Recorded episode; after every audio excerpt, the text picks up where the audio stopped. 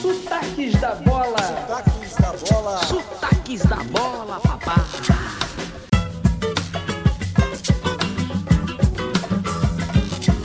Tô na área e você? Direto hoje aqui do Rio Vermelho. Eu e Titiarito, Titiarito, Titiarito assumindo aqui do meu lado. E lá de São Paulo, Palinha também na área. Esse é o Sotaques da Bola, o podcast da sua arquibancada. Sou Davi Rosenblit, sejam muito bem-vindos, torcedores de todo o Brasil e do mundo, para acompanhar nosso bate-papo. Titiarito tá na área, moleque! Raios! Esse é o Sotaque da Bola, meu irmão. Podcast daquele daquele momento da arquibancada que você pega aquela cerveja quente, aí depois sai para poder bater o churrasquinho de gato. Esse é o sotaque da bola. Tomar aquele jatobá? Tomar o jatobá na Kombi do reggae, é por aí. O clima é esse, sempre. Palinha tá na área. Fala Davi, fala Titia. Mais uma vez um prazer aí. Aqui em São Paulo a gente bate aquele sanduíche de pernil na saída, né? É Boa tradição. Também. Né? Bom demais. é isso. Direto da Salvador, quente da São Paulo gelada.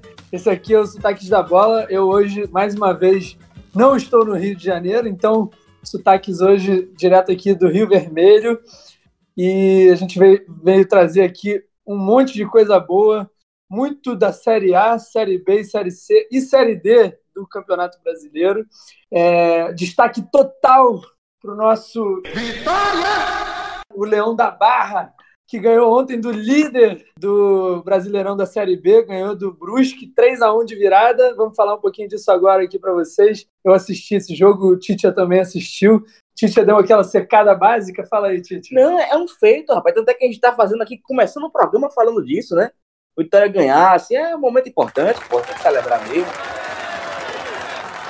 Ontem foi bonito assistir esse jogo e parece que o ramonismo está em ação. O Ramon é, até agora não perdeu, invicto desde que chegou no Vitória. Vitórias, inclusive, acachapantes, 3 a 1 em cima do Inter, lá no Beira Rio, e agora um 3 a 1 em cima do Brusque, que é o atual líder, era o atual líder, agora já é o Náutico líder da Série B.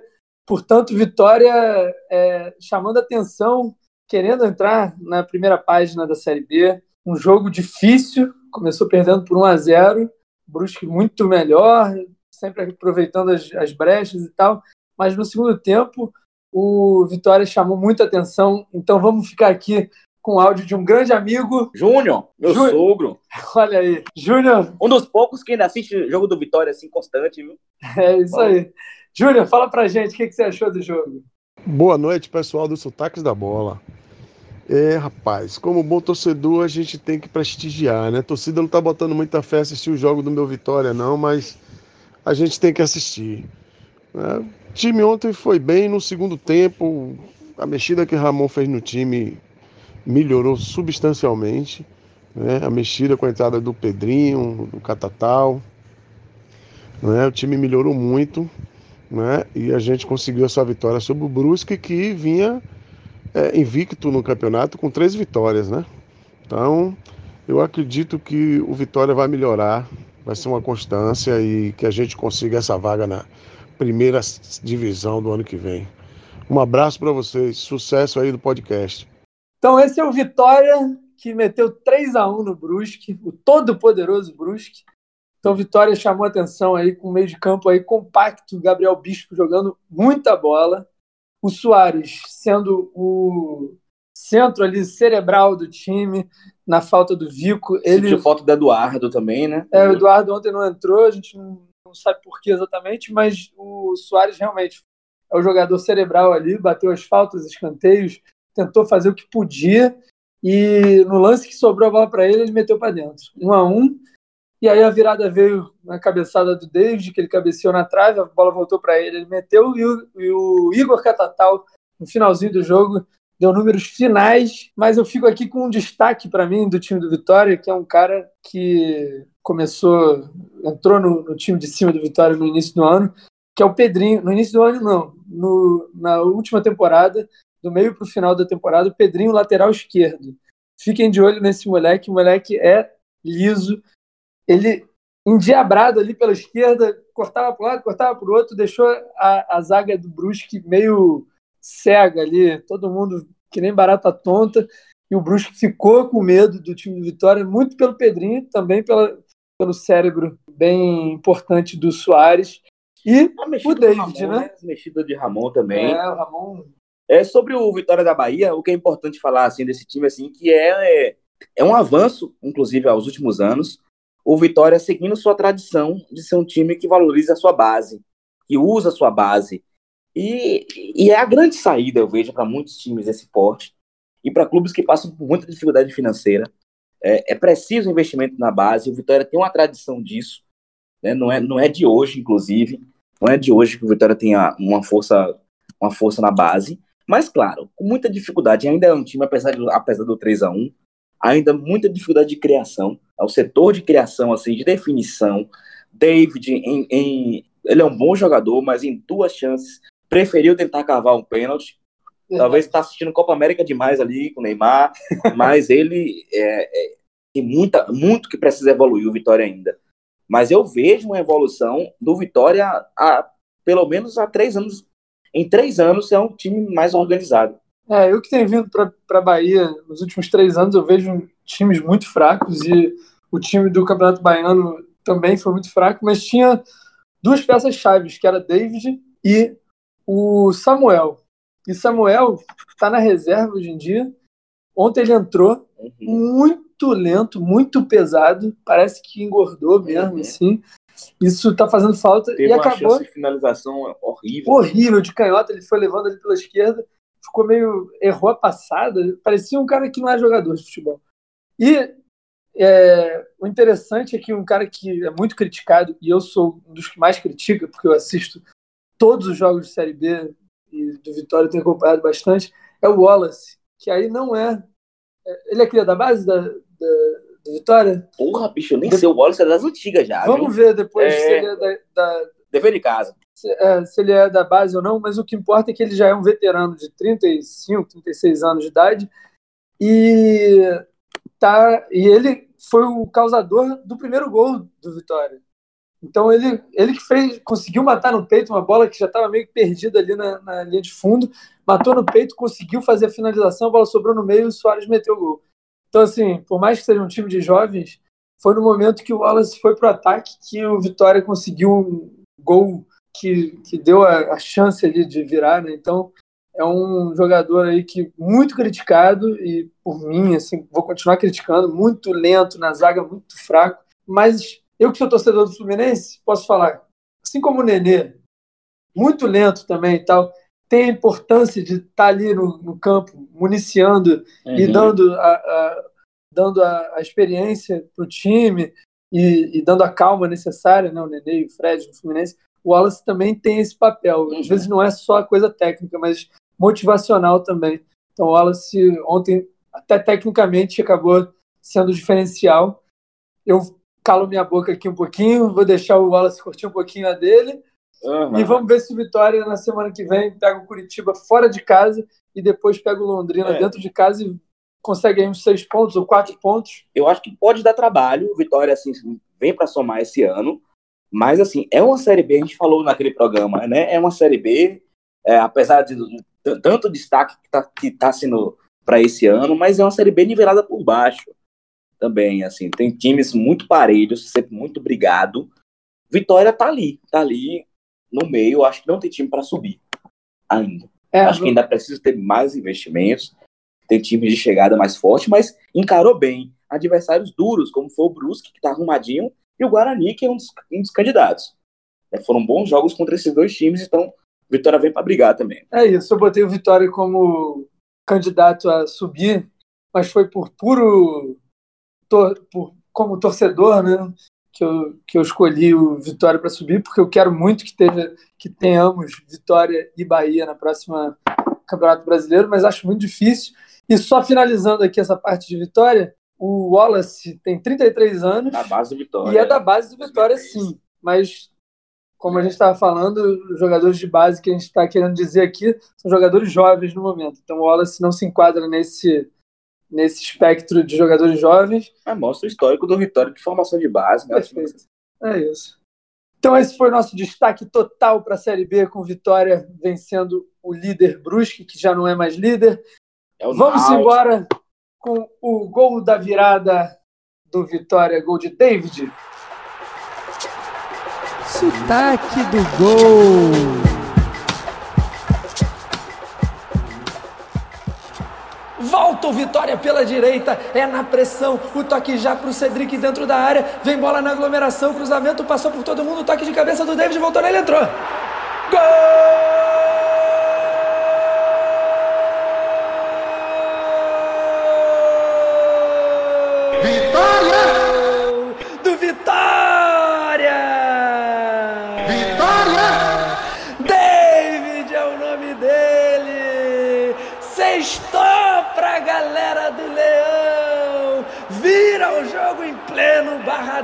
E nessa altura, se tivesse torcida, a camisa 12, os imbatíveis, ia estar tá todo mundo cantando e comemorando junto com o time. Mas não tem nada não. Virou o leão pleno barradão, numa jogada de raça pela direita, na pressão, o toque ali para o Cedric já dentro da área, ele cruzou na cabeça do David, que cabeceou na trave, a bola voltou carinhosamente no pé dele, que só teve o trabalho de empurrar para virar para o Leão, e agora tá lá! Vitória! Dois! Brusque! Um! Giro da Bola.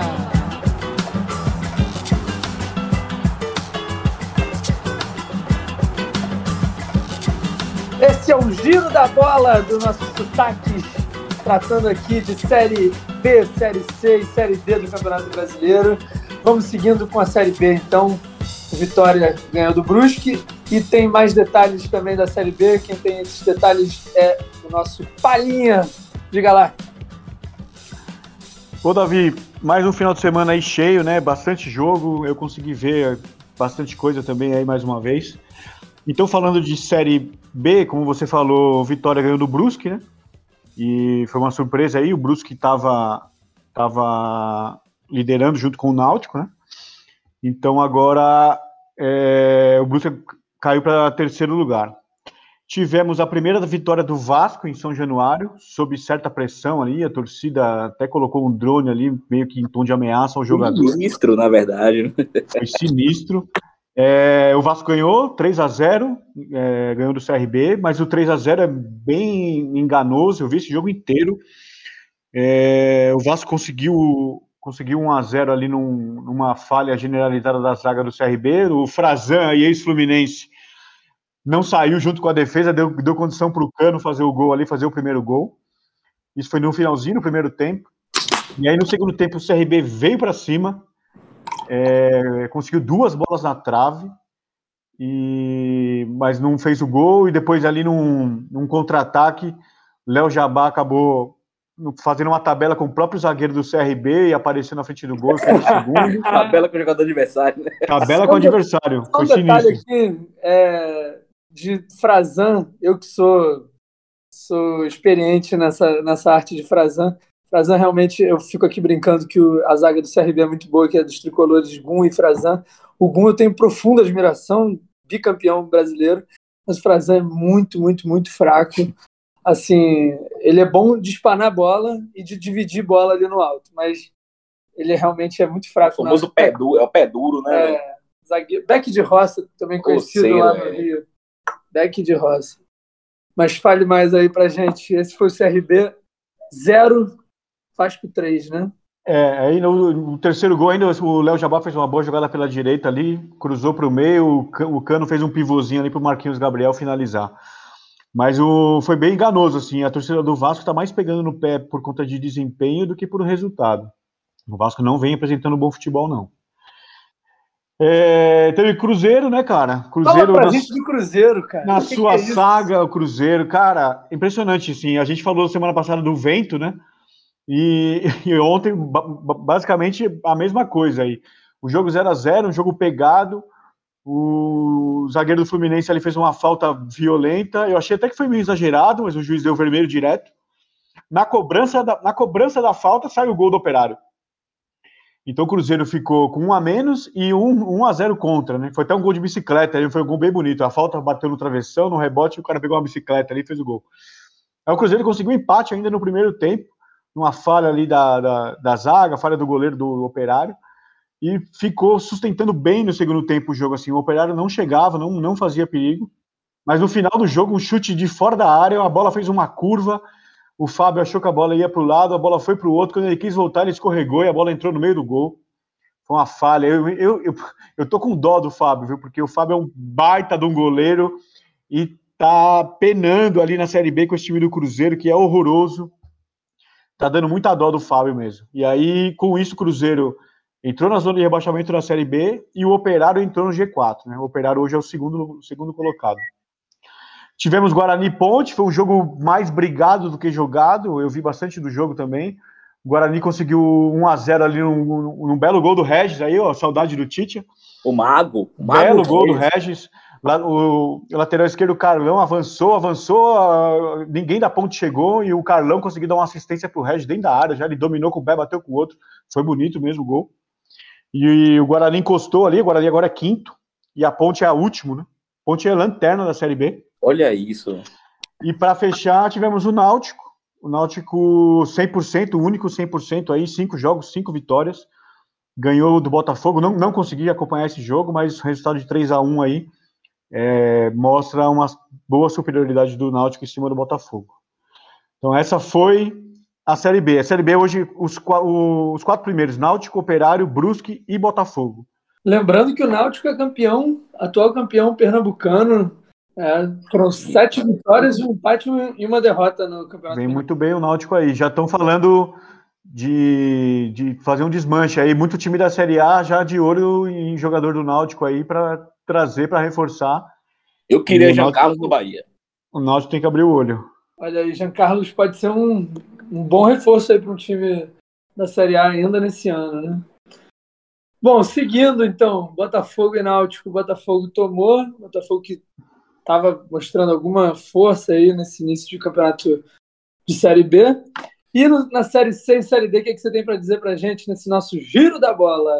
Bom, Série C, temos destaque principal aí o Novo Horizontino, conseguiu mais uma vitória em cima do São José, do que é da Grande Porto Alegre ali, ganhou de 1 a 0 em casa.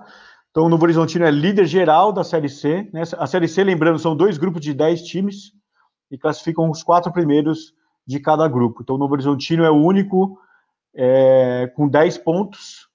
No, no, seu grupo, os quatro primeiros são Novo Horizontino, Ipiranga, Criciúma e Mirassol. E no grupo A, os quatro primeiros são Altos, Volta Redonda, Ferroviária e Manaus. Tem um, tem um destaque negativo aqui de um, de um time bem, bem tradicional, que é o Santa Cruz, que está na, zona de, tá na zona de rebaixamento. Tem só um ponto divide ali a, a última colocação com o Jacuipense e amanhã os dois se enfrentam. Então. E o Paraná. E o Paraná é lanterna do outro, grupo. O Paraná também, perdeu né? para o Ituano. 2x1. Um. Paraná caiu ano passado para a Série C e querendo ir é. direto para a Série D. A Lusa. Lusa. Então, falando de Lusa, a Lusa ganhou no sábado, 1x0. Ganhou do Santo. Série D, agora Série, série D. Série D, né? Ganhou de 1 a 0 do Santo André. Esse jogo, esse, é, é, para quem não, para quem tá, tá afim de acompanhar aí, a, o, a TV Brasil tá transmitindo Série D, cara. Passou a luz ontem e passou hoje é, América e ABC, o clássico, o, o clássico de Natal. É.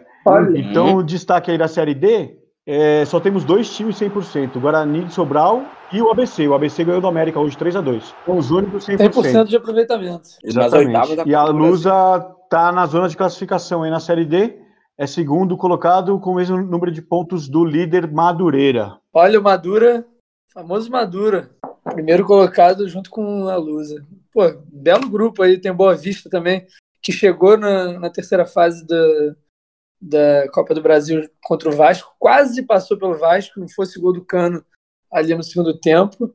Tem também o Bangu, que jogou. Não, tem, tem bons times, pô. Tem bons times. Série D tem uns times do Cianorte, que jogou duro também com o Santos, quase que conseguiu. É, só nesse coisa. grupo tem, tem essa, essa, esses times aí, né?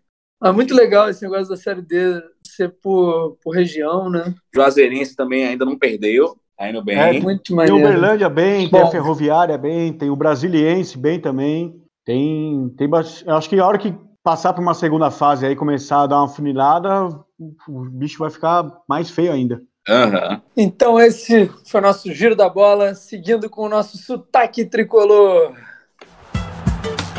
Sotaque tricolor.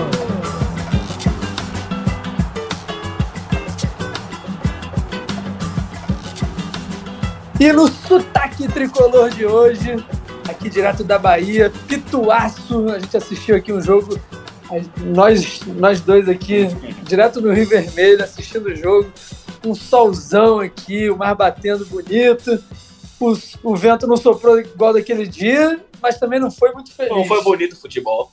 Jogo de 0 a 0 cara de 0 a 0 É aquilo, galera. Bahia tá com dificuldade, tá com dificuldade. O time me parece já cansado. Sabe, o Rodriguinho tá fumando muito malboro, velho. O time tá tá jogando cansado, tá tá com dificuldade e assim, tem que achar um resultado com os 11 que estão em campo. Porque no que, no que faz substituição, morre, não tem, não tem a mais, não tem plus. Apesar de que o Tony Andes até fez uma finalização boa, Cássio defendeu e tal. Mas é preciso. Mas não contratar. tem volume, não tem volume. Não tem volume, é preciso contratar. É preciso contratar muito. Vai ser um ano penoso. Desde, desde o começo foi isso. Desde a apreciação do plano orçamentário do Bahia, que o horizonte do Bahia esse ano é esse, é um horizonte de que a torcida tem que calcular os 45 pontos. Infelizmente é esse. Já tem 7, falta quanto? 38. Faz a conta aí, 38, é isso? A partir disso aí, quanto antes chegar nesse número, melhor. Mas esse é o número, infelizmente. É, a gente assistiu aqui realmente um jogo com cara de 0 a 0 O único lance mais agudo foi um chute cruzado do Fagner, que o Jô ia fechando ali, ia fazer o gol e Renan Guedes. Guedes. Foi o. Aquilo ali foi um gol, hein, cara? do Bahia do dia, porque um pegou aquela bola. O, é, o Kleber Machado falou exatamente isso na hora. Pode contar como se fosse um gol. Realmente, um lance. Foi o lance mais perigoso do jogo. Bahia 0, Corinthians 0. Só finalizando esse papo de Bahia e Corinthians, no finalzinho do jogo, um amigo meu corintiano me ligou e falou assim: caramba, Corinthians chega no ataque e a gente já sabe que não vai ser gol. Então, o Tite ficava do meu lado falando: caramba, o Bahia não tem chance de fazer gol. Ou seja, foi um 0x0 clássico mesmo, um 0x0 fraco, com cara de 0x0. Não foi aquele 0x0 que podia ter tido um gol e tal. Bom, passando adiante, vamos a São Paulo e Santos. Tchau, tchau, tchau, tchau, tchau, tchau. Silêncio total no Sotaques da Bola. Sotaques da Bola, que é, o que é o nosso podcast da arquibancada, que também tem o nosso Cartola. Sempre bom lembrar, esqueci de falar no início. Então, o Cartola é o seguinte: você tem a chance de você colocar os jogadores para ganhar pontos. E aí, a Iana, que está aqui na sala com a gente, companheira aqui do nosso Titiarito, ela perguntou como é que faz para ganhar pontos. Aí eu falei, para ganhar não sei, mas para perder, você escala o time do São Paulo, que no Campeonato Brasileiro tá brabo, hein? Um golzinho marcado em quatro jogos, nenhuma vitória. Um gol em cinco jogos, Davi. Cinco. Cinco. Dois Nossa. empates e três derrotas. É, cabeça inchada mais uma vez do torcedor São Paulino. Mais uma péssima partida, péssima partida, muito mal. Mas, assim, o jogo estava bem feio, bem feio. O Santos também não estava jogando nada, apesar do Santos estar tá conseguindo fazer uma pressão ali na saída de bola do São Paulo, o São Paulo não conseguindo sair mais uma vez sentindo muita falta de um armador ali, né? O Benítez estava no banco, voltando de lesão. E, assim, a formação, é, mais uma vez, bem mexida, né?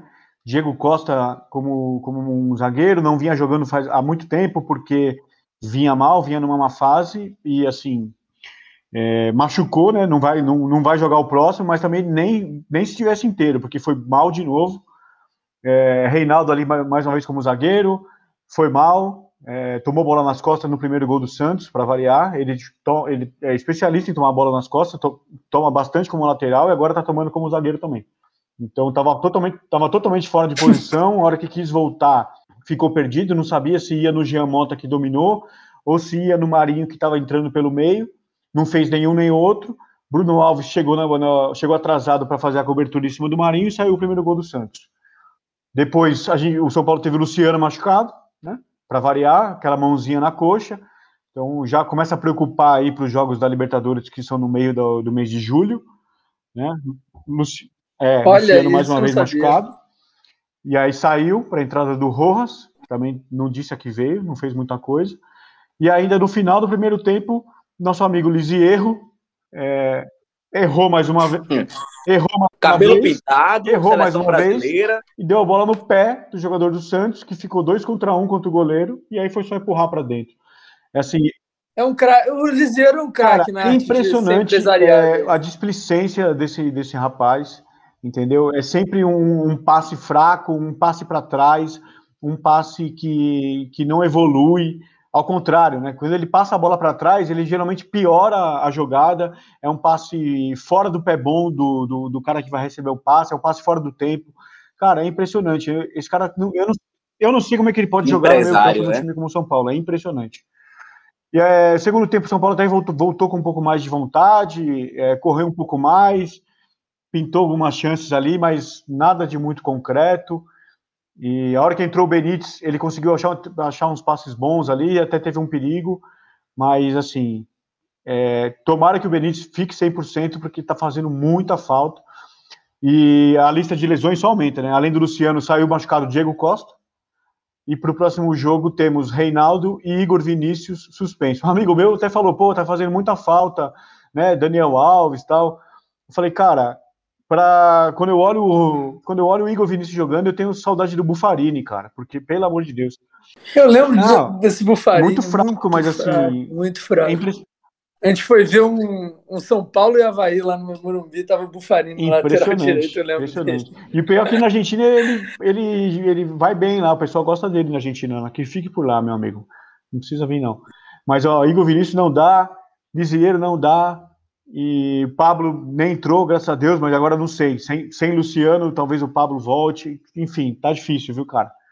Tá difícil. Depois, depois a gente vai pedir aqui, ou nessa, nessa A edição, Pablo, né? é, ou na próxima, a música que você cantou para o Pablo. Mas antes de música, é, falar um pouquinho só de Cartola, um pouquinho mais. É, nós temos a nossa liga do Sotaques da Bola. Não esqueçam, você que está aí ouvindo a gente e gosta de jogar Cartola, a gente abriu até a sétima rodada. Portanto, ainda tem mais duas rodadas para você se inscrever no Sotaques da Bola. Quem ganhar o primeiro turno, quem ganhar o segundo turno, concorre, concorre não, ganha diretamente, quem ganhar, a uma camisa da HP 10 Imports. Então, se inscreve aí. Eu tenho meu time lá no, no nosso, na nossa liga do Sotaques da Bola. Meu time se chama YF20, em homenagem ao Iago Felipe, que é o nosso camisa 20, camisa 20 do Fluminense. Para você ver a minha fidelidade ao Iago Felipe, hoje ele não jogou e eu mantive ele lá, escalado.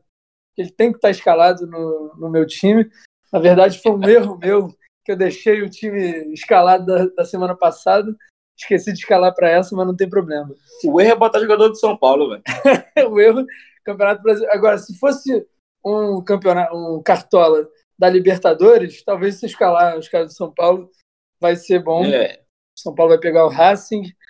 Mas é isso. Vamos falar só um pouquinho do Fluminense aqui, que a gente assistiu aqui também, direto do Rio Vermelho. Bom jogo. Aqui um jogo bom, Bom primeiro jogo. tempo, lá e cá, é, jogo animado, teve chance de ir lado a lado, o Fred deu um chutaço de longe, o, o Fortaleza, um time muito arrumado também, conseguiu pressionar muito Parabéns mais. pro Fortaleza, viu? Parabéns mesmo, assim, o time arrumadinho, o Iago Pikachu jogando bola, aquele meio de campo que você gosta, Ederson. Ederson, muito bom de bola. E- aí, Ele é o que não sai do meu cartola. Olha aí, é um, Camisa 13 do Fortaleza. talvez você muito bom tenha que botar, qual é a camisa? 13? Então você pode ter o time, teu time pode se chamar E13. É 13, é 13. Parece jingle de campanha de- de política. política. Mas o Fluminense jogou direito, fez o que o Roger já, já sabe que o time vai fazer, o adversário já sabe, o nosso time já sabe. E o Fluminense fez direitinho, ficou ali na retranca e em um lance, e aí a gente tem que falar do Nenê, é in- inacreditável como todo gol do Fluminense, todo não, mas grande maioria passa pelo pé do Nenê. Escanteio bem cobrado no primeiro pau, desvio do Nino. No segundo pau ali, o Caio Paulista, desinspirado Caio Paulista, meu Deus do céu. a gente fica desesperado. Gente... Mas, mas tinha que ser ele que, faz, que tinha que fazer o gol. Um gol feio desse ainda por gol cima. meio que um acaso, meio aleatório, tinha que ser ele também, né? É, gol feio, assim. Decepcionado com o Fluminense hoje, inclusive. Pouca produção. É, é, assim, eu como torcedor já de Fluminense desde sempre, e aí há 15 jogos vendo o, jogo, o time do Roger, a gente já sabe que é isso mesmo, vai ficar lá atrás. Agora, o destaque positivo pro, pro nosso Nenê, que fez o cruzamento, participou do jogo, tentou ali alguma coisa ou outra. O Fred também, na experiência. Agora, o destaque, não sei se é negativo, positivo, mas é o destaque energético. É o Egídio.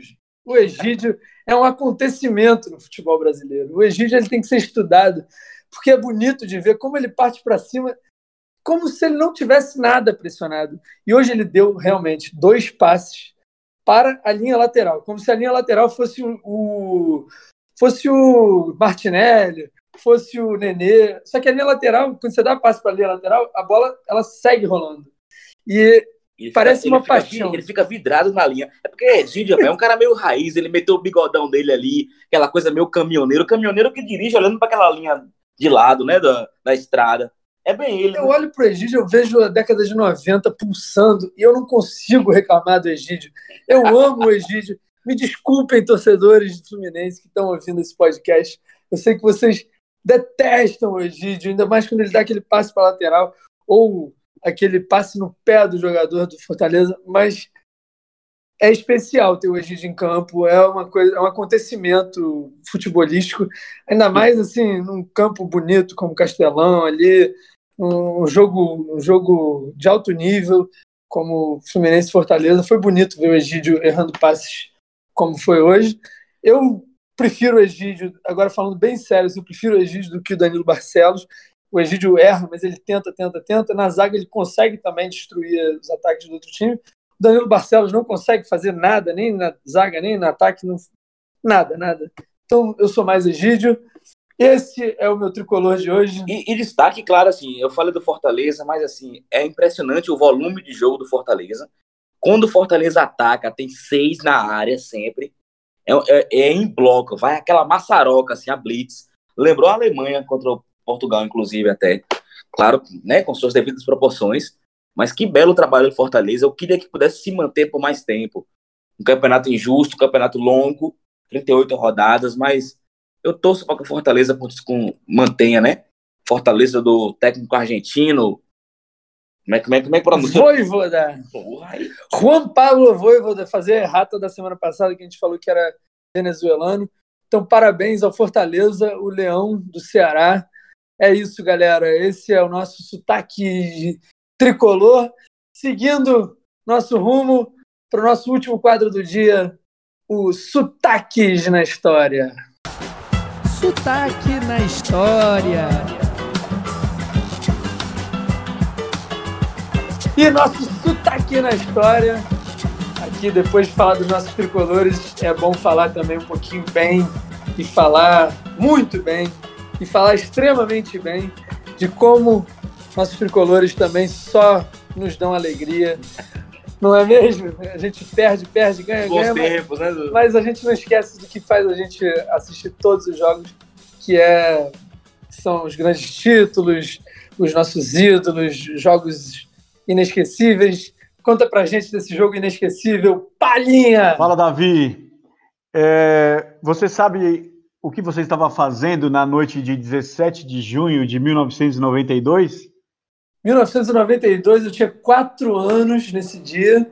Eu provavelmente estava assistindo ou Tom e Jerry, ou se eu tivesse um pouco mais aflito nesse dia, eu estava vendo a Família Adams. Eu tava com dois anos ali tentando falar, falar ali. Saindo, eu tava ali na, na crise querendo largar o peito. Muito bom. Bom, é, lembrei dessa data porque quinta-feira agora foi dia 17 de junho e completou-se 29 anos da primeira, primeira conquista de Libertadores do São Paulo. Um São Paulo e News Old Boys épico no Morumbi. É, mas eu não. Vamos Boa. até abrir uma cerveja Muito aqui, bom. então, para comemorar esse momento. Mas eu não vou falar do jogo, não. O jogo todo mundo já sabe, todo mundo já viu. São Paulo ganhou de 1 a 0 ganhou nos pênaltis. Mas beleza. Eu vou falar da saga para conseguir assistir a partida no estádio. Você tinha quantos anos? 15 anos. Eu sou de 77. Eu tinha 15 Nasceu anos. no título também de São Paulo, né? São Paulo ganhou em 77 também, né? São Paulo campeão brasileiro, mas a final já foi em fevereiro de 78. Então já tinha um ano. Bom, para quem não, não, não conhece a geografia da cidade de São Paulo, o Morumbi é no extremo sul da cidade, bem na zona sul. E na época eu morava no Tucuruvi, que é extremo norte. Então eu, a gente tem que atravessar a cidade. Então eu e mais quatro amigos saímos do Tucuruvi às seis da tarde, o jogo às nove e meia. Saímos às seis da tarde para assistir o jogo. Detalhe, eu, é, eu e mais quatro, então cinco, né? E a gente só tinha quatro ingressos, tá? Isso, isso vai ser relevante lá no final. Aguenta aí. Aguenta aí. É, a gente, assim, tinha decidido ir em quatro, em quatro amigos, mas e compramos quatro ingressos e depois um amigo quis ir, a gente falou que não tinha ingresso, ele falou, ah, eu vou, eu me viro, eu arrumo de ingresso de cambista, e enfim, a gente foi, cinco pessoas e quatro ingressos. Beleza, naquela época não, ainda não tinha metrô aqui no, no, no Tucuruvi, hoje já tem, o metrô acho que foi inaugurado em 1998, então a gente tinha que pegar um ônibus até Santana e depois é, perto do centro, ali na estação Tiradentes, mais ou menos no centro da cidade, saía um ônibus gratuito em direção ao Morumbi, um ônibus expresso. Era assim, chegavam inúmeros ônibus, paravam ali, enchia, né, faziam uma fila, enchia o ônibus, a hora que encheu, vai embora, e ele só para no Morumbi, não para em mais lugar nenhum. Era um ônibus expresso gratuito pela, é, pela prefeitura, isso, sei lá, depois acho que de 4, 5 anos, isso acabou, conta de briga de torcida, não sei o que e tal, mas nesse dia esse ônibus estaria disponível. Eu digo estaria porque era uma véspera de feriado. Na quinta-feira era Corpus Christi. E a cidade de São Paulo, em véspera de feriado, é um caos.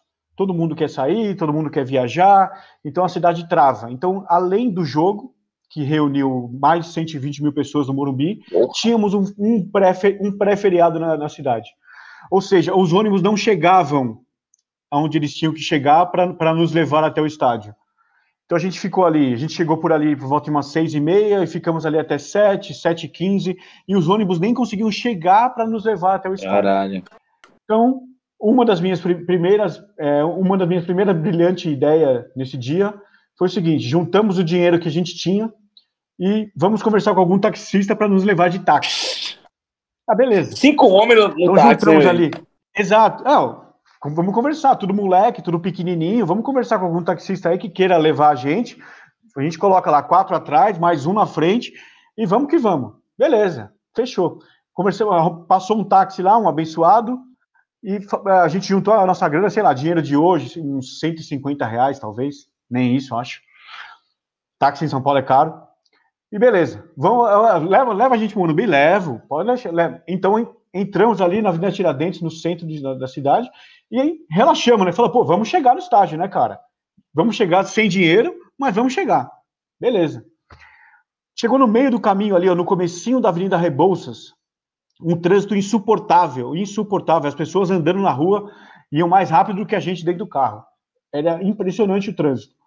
Chegou ali na, no comecinho da Rebouças, ali em frente ao Hospital das Clínicas, o taxista vira pra gente e fala assim, ó, tá muito trânsito, cara, vai ficar muito caro essa corrida aqui, não vou conseguir levar vocês não, melhor vocês descerem.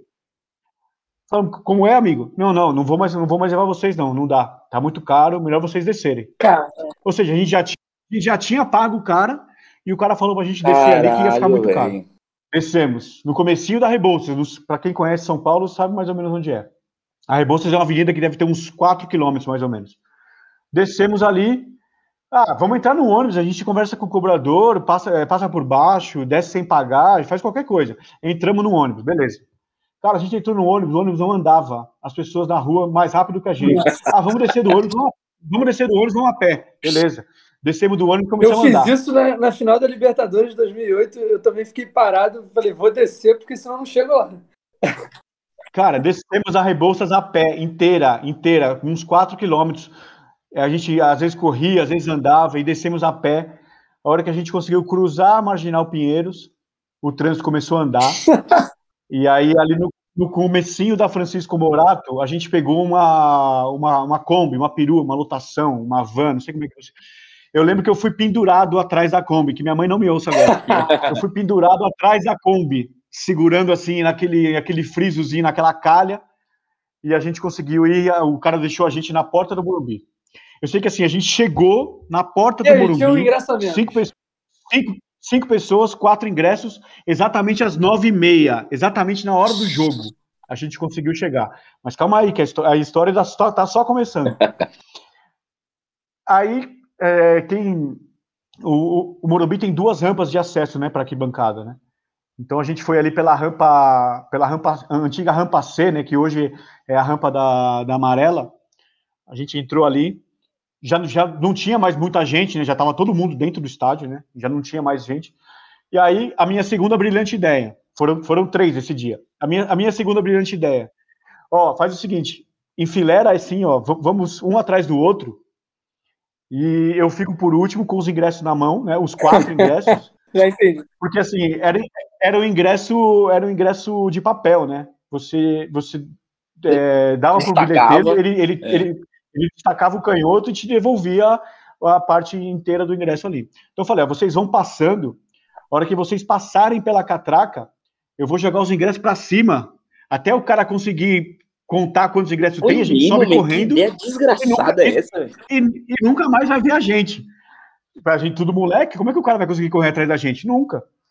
Beleza, passamos pela catraca, todo mundo passou, não, o ingresso tá lá, eu só mostrando o ingresso assim de trás, assim, né? Por último. Eu falei, ah, eu dei ideia, mas eu, eu se, se, der errado, quem, vem, quem vai se ferrar sou eu, né? É. E aí, a hora que eu passei, o cara foi pegar os ingressos assim, eu tirei o ingresso da mão dele, joguei tudo pra cima e corre. Nunca mais, o cara nem veio atrás Caralho. da gente.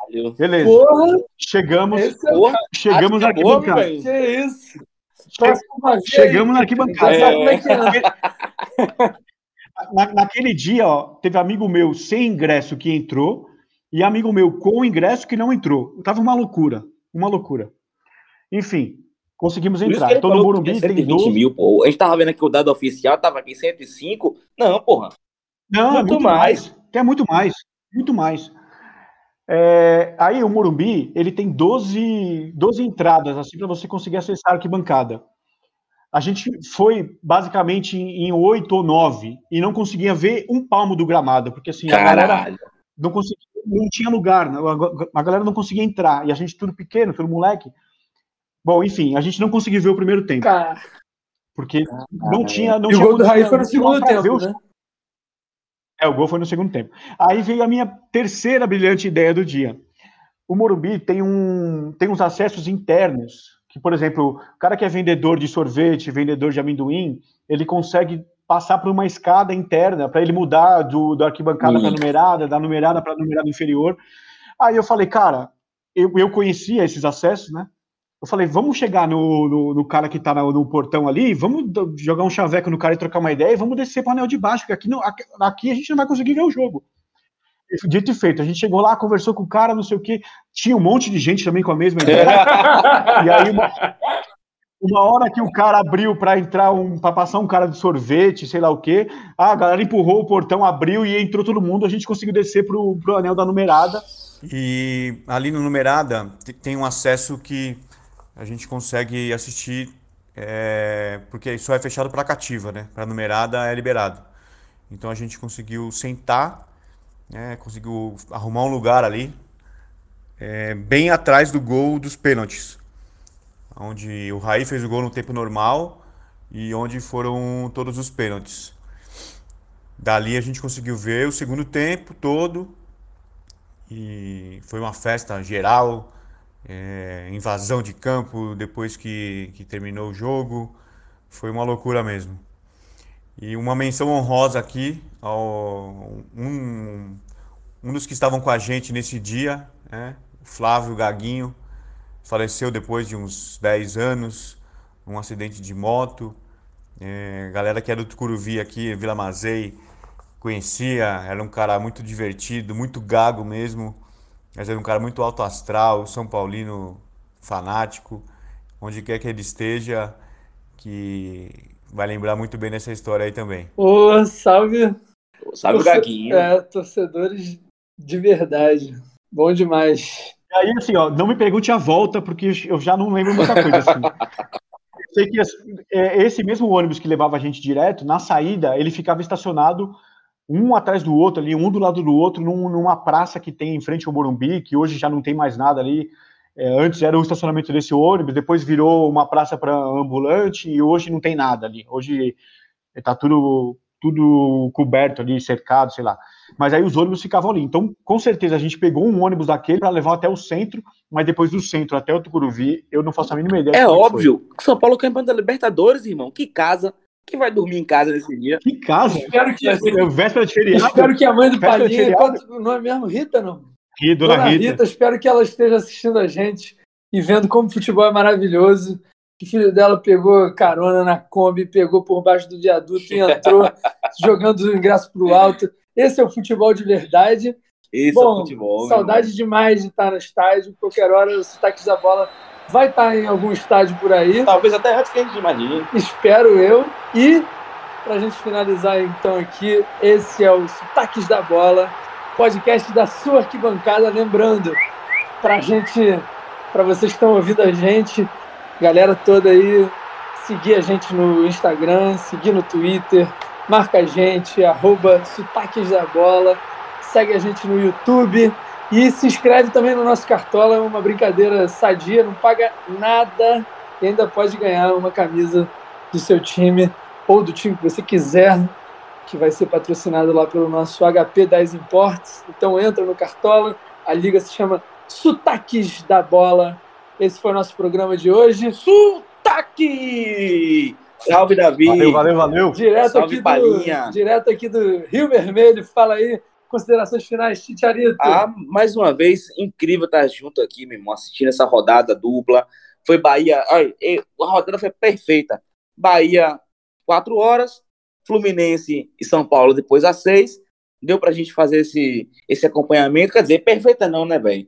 Perfeito seria se os três tivessem. É, perfeito seria se o Gilberto tivessem acertado aquela cabeçada. Se o Fred tivesse acertado aquele chute. E se, se o Lisieiro não tivesse isso, entregado é, aquela rapaz, bola. Isso aí é mais complexo aí. Olha aí. Bom, é, esse foi o sotaques. No dia de sotaques é dia de sujar a parede. É ah, dia é. de ser feliz e de fazer a resenha, que é o mais importante, mais importante. Mais importante que é o Bahia isso. venceu, que o Fluminense, o São Paulo é a gente estar tá aqui junto, no Rio Vermelho, Ô, em Pinheiros, e onde quer que a gente esteja aqui fazendo a resenha. Fala aí, Palinha, para finalizar. Vamos só, vamos só para os jogos da semana, né? São Paulo e Cuiabá na quarta. Agora vai. Atlético Goianiense, Atlético Goianiense e Fluminense na quarta. Bahia e Atlético Paranaense na quinta. Opa, maravilha. Hum, eu, tô, eu, tô, eu tô prevendo que o próximo sotaque vai ser com, com grandes, grandes triunfos dos nossos times, viu, velho? Esse foi o Sotaques, obrigado pela audiência. Vamos de Sotaques da Bola! Sotaques da Bola! Sotaques da Bola! Sotaques da Bola, papai!